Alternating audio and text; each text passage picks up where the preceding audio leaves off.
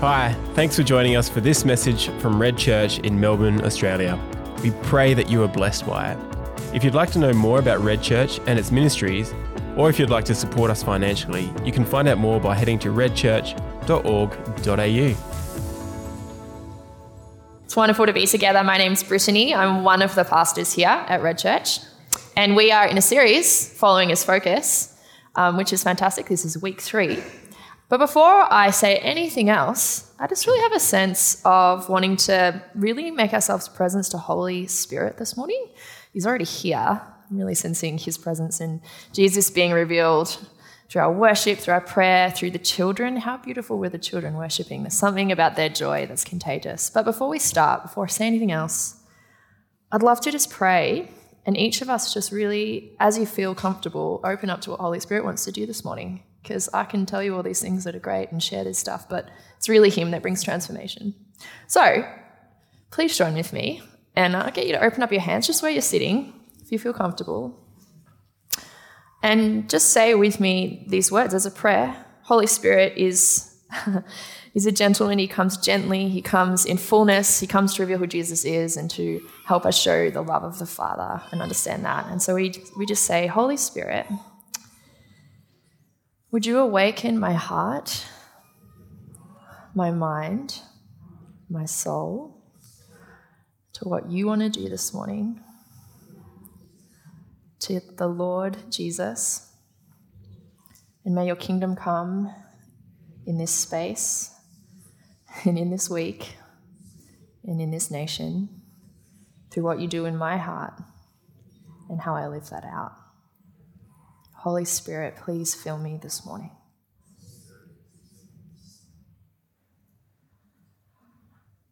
Oh, amen. Beautiful.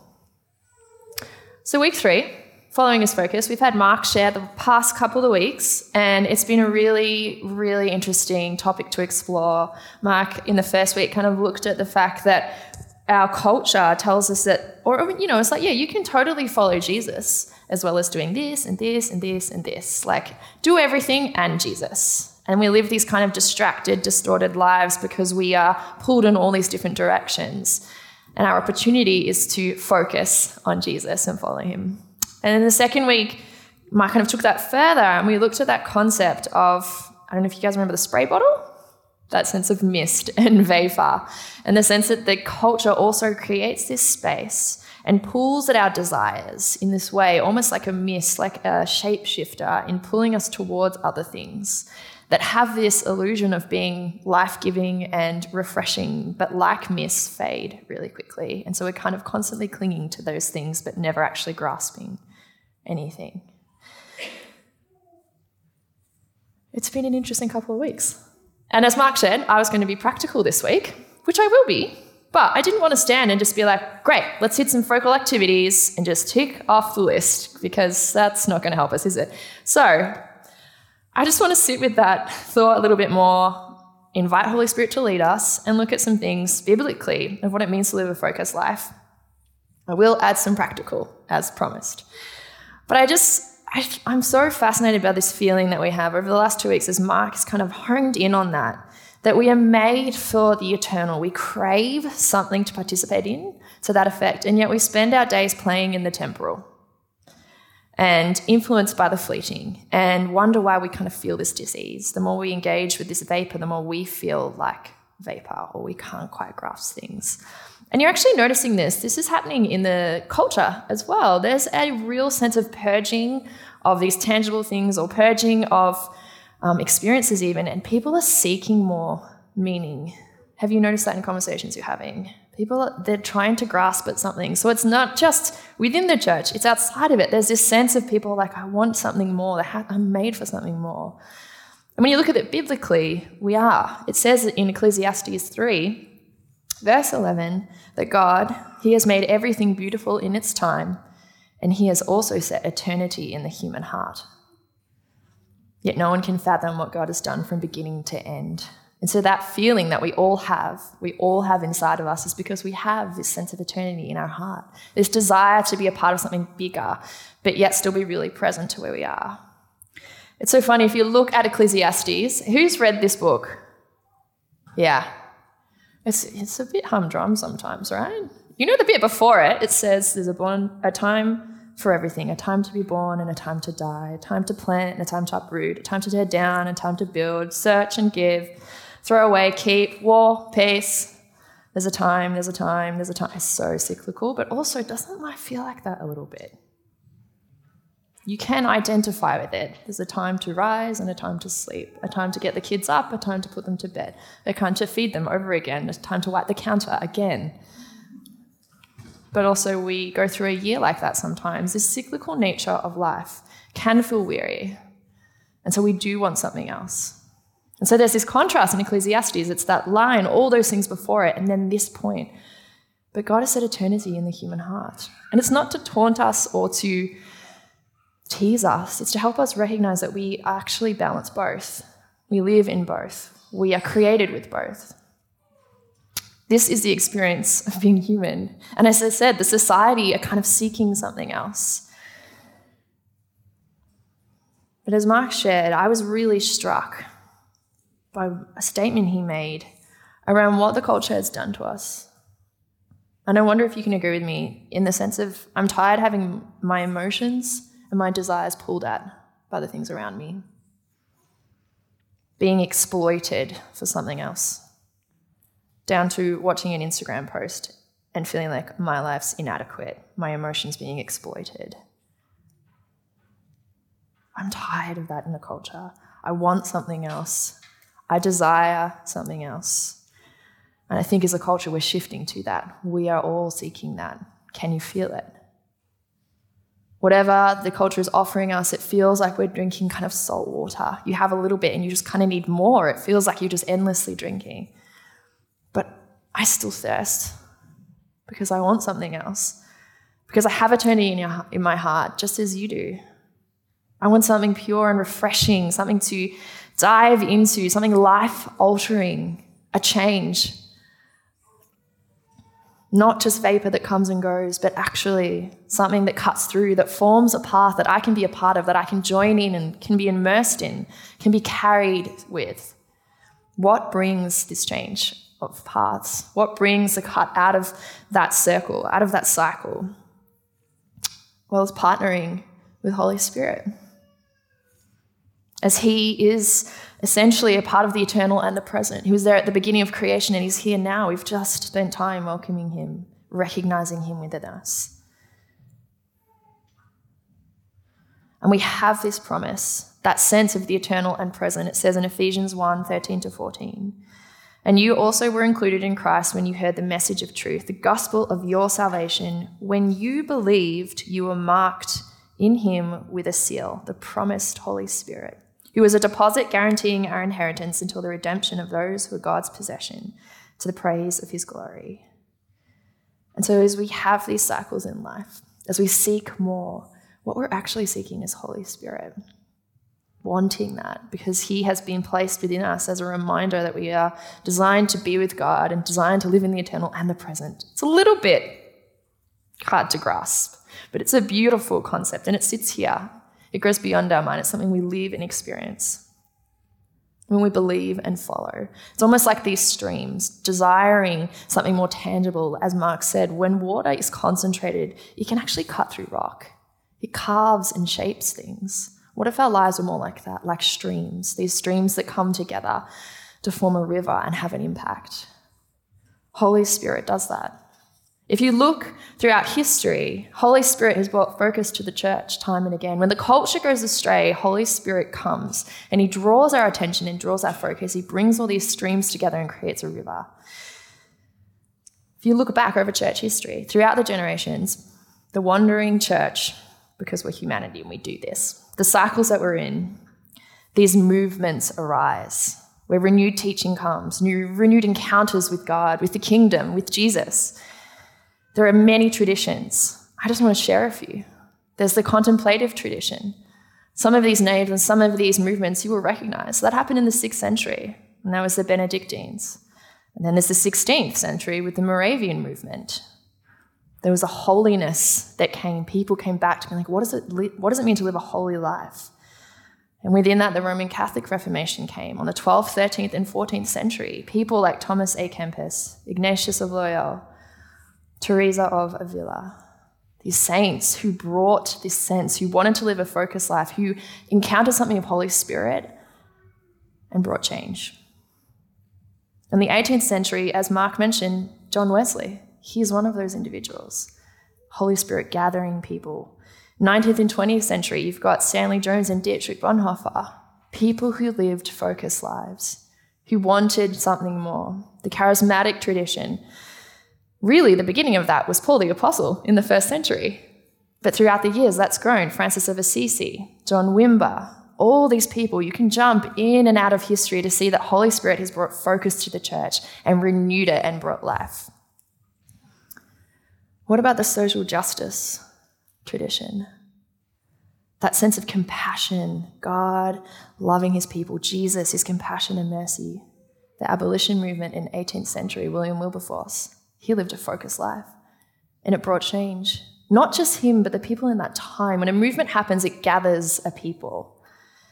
The suffrage movement in the 19th century, and then the Salvation Army also under that. People like William Booth, Dorothy Day, Mother Teresa, Rosa Parks. These are just names, but they represent generations that were like, do you know what? I think it's time. It's time to come back to focus. And they depended on Holy Spirit to bring them together. A movement is empowered by the Holy Spirit. And that's so much of what He does. When we sit in a room together, you and I are united by the Holy Spirit. That's what brings us into one space. And that can happen on huge levels. Holy Spirit does this. But what does it mean for us? I've said I'm going to be practical. We want to talk about how we live focused lives. So, when you allow Holy Spirit to move in you, what happens? What does He do? Well, Jesus said, He told us about Holy Spirit in John's Gospel. It's written, John 14, 15 to 21, and verse 25. If you love me, this is Jesus speaking to his disciples, to us, keep my commands, and I will ask the Father, and he will give another give you another advocate to help you and be with you forever, the Spirit of truth. The world cannot accept him because it neither sees him nor knows him, but you know him. But you know him, for he lives with you and will be in you. All this I have spoken while still with you, but the counselor, the Holy Spirit, whom the Father will send in my name, will teach you all things, and he'll remind you of everything I have said to you. This Holy Spirit that is with God and with us. You know him and he is so close. He is he's right with you. And his design, his heart is to help you recognize the truth and come back to that. That focus, that understanding of actually in these cycles of life where I'm pulled in all these different directions and I want to seek something greater, Holy Spirit's like, I'm right here. I will lead you step by step. I will show you. I reveal to you. I will draw it out of you. And so, as we think about living a focused life, as we think about the culture in, seeking the same thing, what is the difference when we're empowered to live the spirit filled life? How is that different when we focus in on things? Well, I have a wonderful little table to explore this very thought. As Mark shared, we've last week, you made a joke about making sourdough, which is great, and it has been a bit of a trend over the last couple of years. But have you noticed the secular focus, those, those events, which are good? Let's use making sourdough. That's great. But it's become this kind of lifestyle thing. I'm like, oh yeah, I make sourdough and I grow my own veggies and I have this really organic, beautiful life. And that's a good thing. That's secular focus. But with the Holy Spirit, it's not just a lifestyle, there's life transformation. That when you participate in the same practices, Holy Spirit actually wants to bring transform- transformation to you. So that when you make sourdough and you knead with your hands, the hands that God gave you, and you create with the Creator and you participate in that process. And then you offer it at a table with others sitting around it and you share communion and you speak of God. Life transformation happens. There's something more to it than just a lifestyle or a way of living. Something else, a secular focused life. It's almost like this sense of escapism. You know, meditation to just kind of push everything down and get above it all. You're like, okay, I just need to get out of my chaotic life But actually, when you're focusing in and contemplating with God, it's actually almost like with Holy Spirit, there's an immersion. It's not a removing of life, it's a deepening and getting into it more because that is where God is. We're designed to live on this planet. We are very human and very earthbound, and also we have the Holy Spirit in us, His life, heaven and earth. And so we immerse ourselves in it more. The secular focus is about control. I want to control my life and put all these things in. I live a focused life, so I call the shots. I know what's coming next. Actually, life in the Spirit, your focus is surrender. When you come to Holy Spirit, it's actually a letting go of your life and an offering it back to God. Wanting to reduce life down, again, is the secular focus. Reduce it to control it.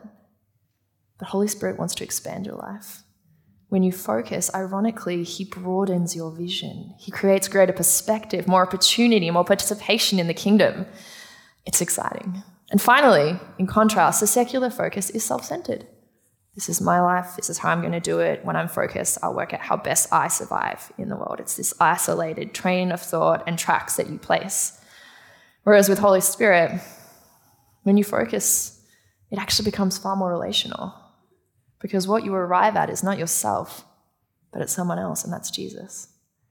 And he wants to relate with you, and then that also like the sourdough analogy or picture, you place a piece of bread on the table to offer to those around you. Your focused life gives fruit and life for others. These are the differences. This is what we're called to. And Jesus models this for us. Holy Spirit has been sent like Jesus' presence. The disciples had him there, and he's like, I'm going to send someone who's even closer, who's not going to leave you, who will stay with you always. And if you look at Jesus' life, he led a pretty busy life, right? Like he was constantly teaching, he was hanging out with the disciples, they're wanting something from him. He had all the crowds, he also had the, you know, Pharisees and Sadducees after him. He was feeding 5,000, he was in a boat, he was praying, he was in the synagogue. He had a pretty full schedule. But he lived a focused life. He brought that sense. He was, in a sense, the eternal and the present, right? He represents that. And I love that he says to us, in Matthew's Gospel, as we sit in that cycle of Ecclesiastes that shares as a time to die and live in that cycle, he knows it. He lived it. He rose in the morning, he had a full day, and he went to sleep, and he did it over and over and over again. He knows it well. But he also was empowered to live a focused life, partnering with Father and Spirit. And he says to us when we're in the depths of that weariness, says, Come to me, all you who are weary and burdened, and I will give you rest. He knows that our lives can be hard, that we want to choose a life of focus, and sometimes that's hard to do. Take my yoke upon you and learn from me, for I am gentle and humble in heart, and you will find rest for your souls. For my yoke is easy and my burden is light. Come and walk with me. I will show you what it means to walk in that stream. A yoke is something that was used to um, harness two like cattle together to move forward to plow a ground they would carry something behind them or drag it. And so there's this sense of you walk side by side with jesus and that's what holy spirit does. He places you there over and over again to be like listen to jesus. Come back to that. He shows you the way to live. And so as we do that as we partner with holy spirit we do actually need to have some practices that help us with this as we hunger to know more, something that is beyond us, and to us participate more fully in the world that's around us. And so we need to choose these practices that anchor and awaken our lives. They anchor us to the truth, they awaken us to something greater. Again, that's what Holy Spirit does, right? Tells us the truth, that's your anchor, and awakens you to the kingdom. That's his revelation. He does that all the time, back and forth, concurrently refining and expanding our lives. Holy Spirit's work. It's stunning. It's amazing what he does. And you know, the word focus actually comes from a Latin word, which is hearth. What does that make you think of? A fire, yeah, something warm and beautiful. So it comes from that word. And if you think about that, stay with that image a hearth and a fire. A fire takes energy to create, right? You have to prepare for it, you have to sustain it, you have to prioritize it. But also think of the multiple benefits of a fire. What does it do? It brings warmth, light, You can cook on it, people gather around it. One focused thing actually has multifaceted um, like benefits, I suppose. And that's what focal activities are like, like creating a fire, something you have to keep coming back to, something that draws your focus and attention but has multiple gifts from it. And when looking at this more practically, um, in some of the reading, there's a philosopher called Albert Borgmann. He looks at society and culture and, and actually technology and the way that we engage with our faith. And he talks about having focal practices, things, and places. And let's, I just want to say this as well. When we do these things, when we get into the practical, this isn't about a major life change. It's not this huge pivoting and swivel to something else. You did that when you decided to follow Jesus. But actually, it's about reclaiming our priorities. Those priorities that maybe are ignored or threatened. And so I want to look at some characteristics of focal practices as we kind of hone in and land on some practicals.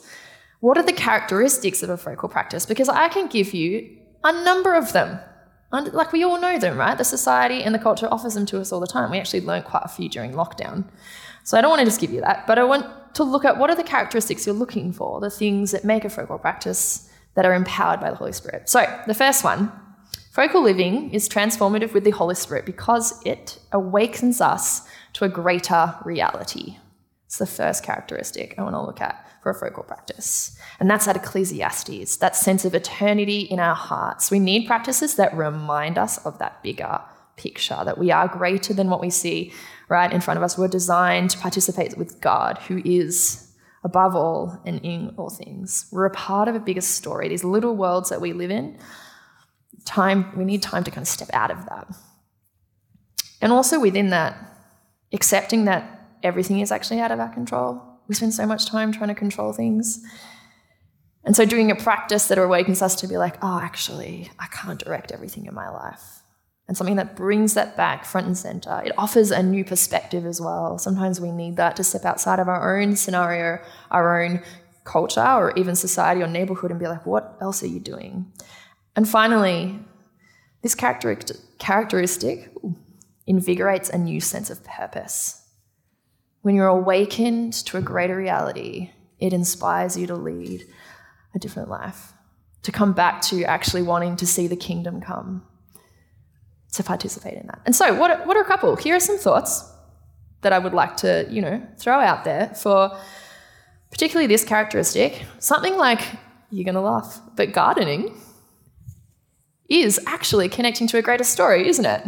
Because you participate as a human in tilling the soil and recognize that actually everything we eat comes from the earth, and that earth is dependent on the nourishment and the things that God created, like the rain for it to come forth, it's out of our control. Think of a farmer, how much they are aware of the greater story because they're dependent on it for their livelihood. So as you garden, as you put your hands in the dirt, you recognize that there's something greater than you at work and that you are dependent on something else and it awakens you. It's simple, but it's a focal activity. Participating in creation, recognizing your dependence. There's something beautiful in that. Another one, worship any form of worship, right? Because it takes you from your story and puts you up to look up at God. And worship can happen in many ways, not just through song, but through um, through creativity. Basically, it's a focusing on God's presence. How will you worship Him? It could be through art. It could actually be through sitting still. It could be through praise. It could be through silence. But that one focus awakens you to something else worship. And finally, an example that I came across, which I find really fascinating and speaks to my personality, is something like doing the Camino Trail. Has anyone done that one? Is anyone in the room who's done the Camino Trail? No. Do people know what it is? Yeah. So it's um, you know, a big long pilgrimage basically. It's fantastic. But people talk about the power of doing something where you are fully taken out of your context and you're walking this trail and many who have said who've done it, they have these big moments of revelation of the sense of eternity and something greater. And as they chat to people along the way, so you kind of talk and you stop off in these different, um, kind of like hostels where there's lunches and dinners offered, but you run into people from all around the world who are seeking something else. Sometimes they don't even know why they do it. They arrive being like, oh, work's just been really hectic, so I need a break. Or I've just lost a loved one and so I'm coming to do something else. Or I'm seeking something in my life, someone who's younger looking for something, and all these worlds kind of converge together. There are three different types of activities that we can do, but the heart of it is that they all awaken us to a greater reality. What does that look like for, for you? Is this something you're needing, something to participate in, to awaken you and remind you of that greater story? All right, next one. Focal living is transformative with the Holy Spirit because it refines our character through repetition. Ooh. This one we don't love as much. But I love that idea of coming back to Jesus time and again, right? We need that, that sense of come to me, all who are weary and heavy burdened, and I will give you rest. We can get pulled in multiple directions, but let's stick with that imagery of Jesus. If you place yourself beside him in the yoke, he's right there. He's going to set the direction. He'll show you the pattern you're going to form. Just like you're tilling the soil, you're going up and down. This pattern of life, he, he keeps bringing you back towards.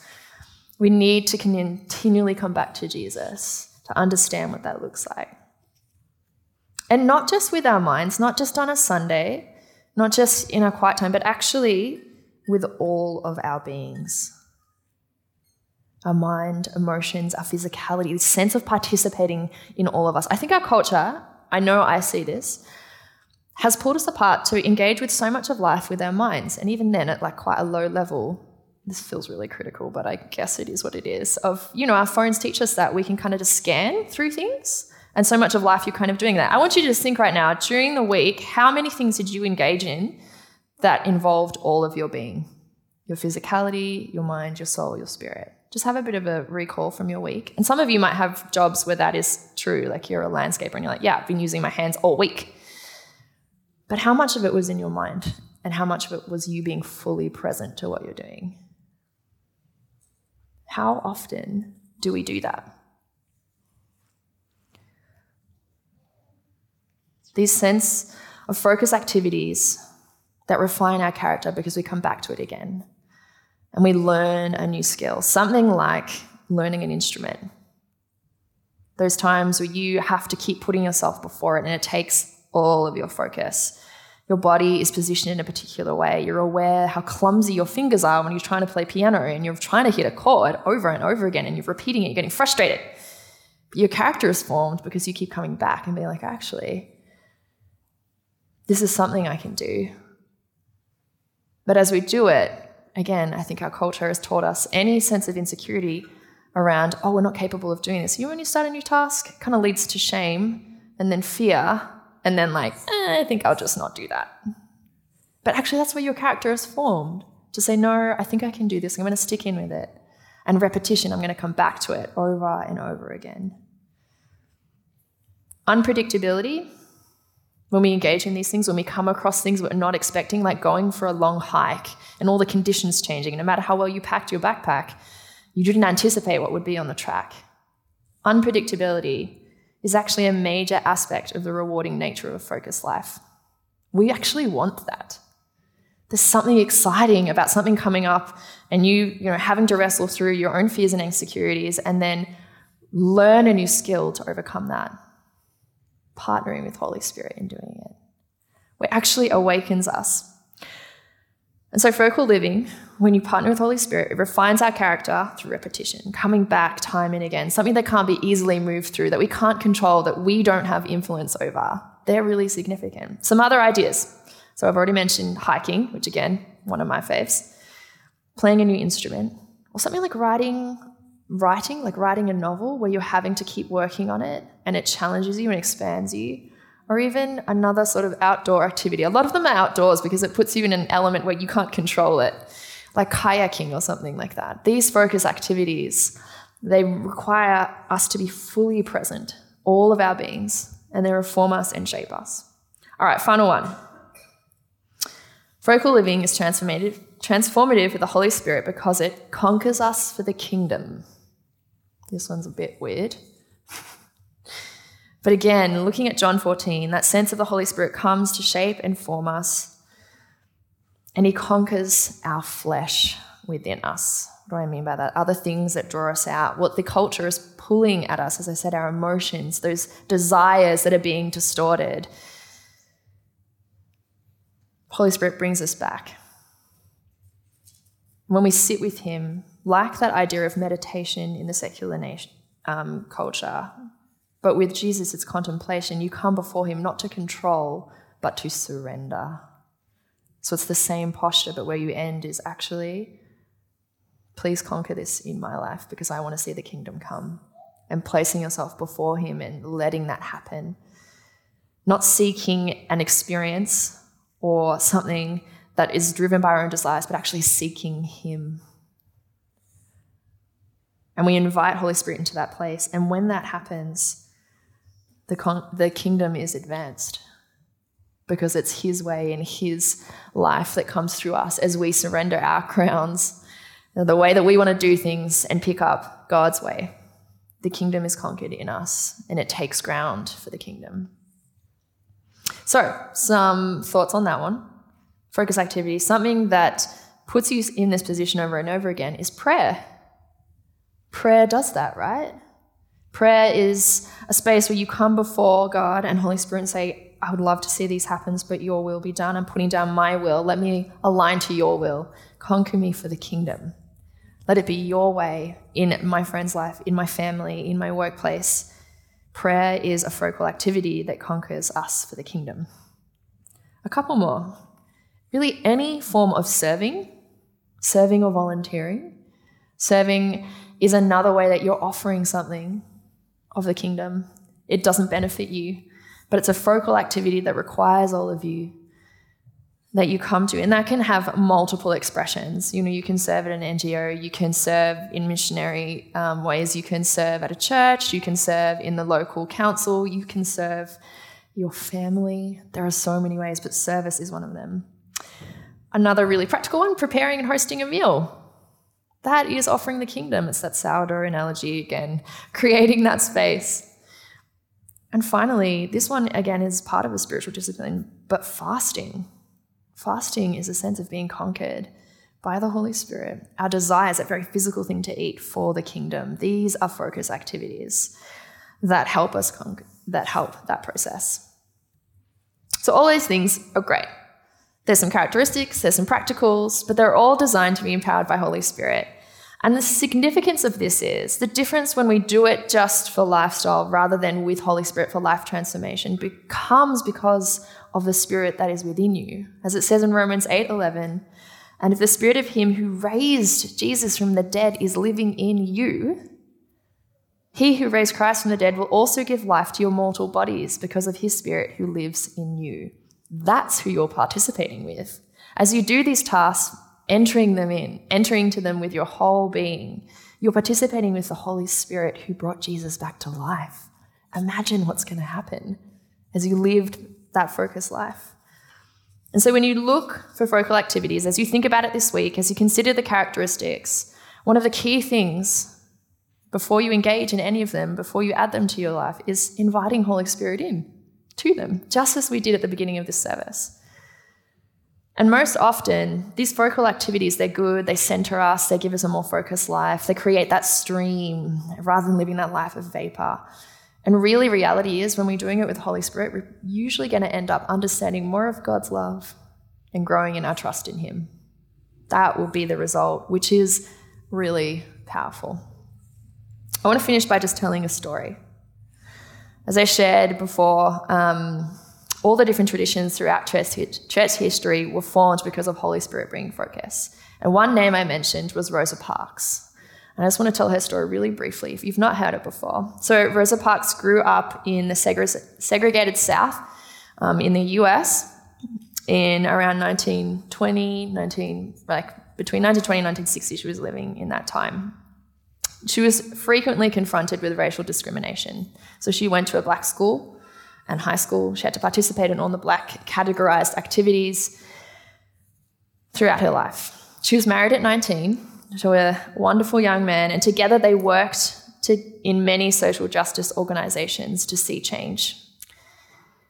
And eventually, Rosa was elected secretary of the Montgomery chapter of the National Association for the Advancement of Coloured People. She had a focused life.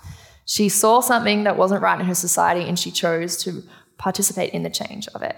She's 19 when she gets married and is nominated on this board not long after that.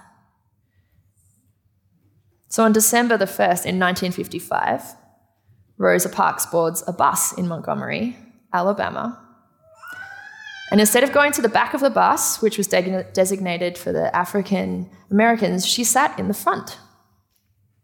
As she sat there, when the bus started up to started to fill up with passengers, white passengers, the bus driver asked Parks to move, and she refused. Her resistance set in motion one of the largest social movements in history, the Montgomery bus boycott. Her decision, having lived this focused life, made a massive change, was a part of a big movement. And as time went on, she was arrested for this and went to jail for it, for choosing not to move out of her seat, for standing up, not just for herself, but all the people that she represented. Many tried to diminish her role in it afterwards and say, oh, she was just tired and that's why she did it. It wasn't really anything, like trying to just like dismiss it. But Parks later on wrote an autobiography and she denied that. And this is what she said in her autobiography. Says, People say that I didn't give up my seat because I was tired, but that isn't true. I was not tired physically or more tired than usual than I was usually at the end of a working day. I was not old, although some people have an image of me as being old then. I was only 42. No, the only tired I was was tired of giving in. Rosa Parks was tired of giving in to a culture that was oppressing her. And our story is different now. We're not living in that time, we're not experiencing that necessarily in that specific way, but we are tired of the culture pulling us in different directions, are we not? I'm tired of it. And so there's an opportunity to take a stand, to be like Rosa Parks, to live a focused life and not worry about what will come of that. She wasn't like, I'm going to sit on this seat and then a movement's going to be birthed that she wasn't thinking that, but that's what took place because Holy Spirit empowers us to do that. And so, focal living, this idea of coming back to the core things of who we are, coming back to the idea that we are designed to live on this earth, but we also participate in heaven. When heaven and earth come together at the end of all time, that partnership with Holy Spirit is significant and impactful because it is the Spirit that raised Jesus from the dead. And so, in all these things, when you consider what you're going to do, your focal activities, realize that what brings a meaning is because you are participating in the kingdom. These focal activities, what will they do? They'll fight for the kingdom. They'll protect it, they'll nurture it, they'll establish it. That's what you're participating in. And that is exciting. Just as Rosa Parks did, having a focus life and making a decision and the impact that that had, she could never have comprehended. Why don't you stand? This has been a bit more of a practical week. But I just want to pause and just think about as we make these changes, there can be a temptation to look at what other people are going to do, but actually God has led you in a particular way. He's doing something in your life, and He'll orientate you to a focused practice that will enhance what He's doing. And so I just want to remove any sense of comparison. But as you begin to live more focused, as you choose that, may the streams of Holy Spirit build within you and form. And may these streams come together to form a mighty river. Because, God, we want to see you come again in our time. We would love to see a movement of your spirit, whatever that looks like, because you've done it before and we trust that you will do it again. And so we stand as your people and we say, Shape us and lead us to those waters. Teach us to swim in them, dive in them, be immersed in them. Holy Spirit, may you fill your people to live focused lives for your kingdom. May transformation come through the hands and feet in this room to the things that are prepared, for the repetition of learning new skills through voices, through just being present. Father, shape us to be your church in this time. May your kingdom come. Amen.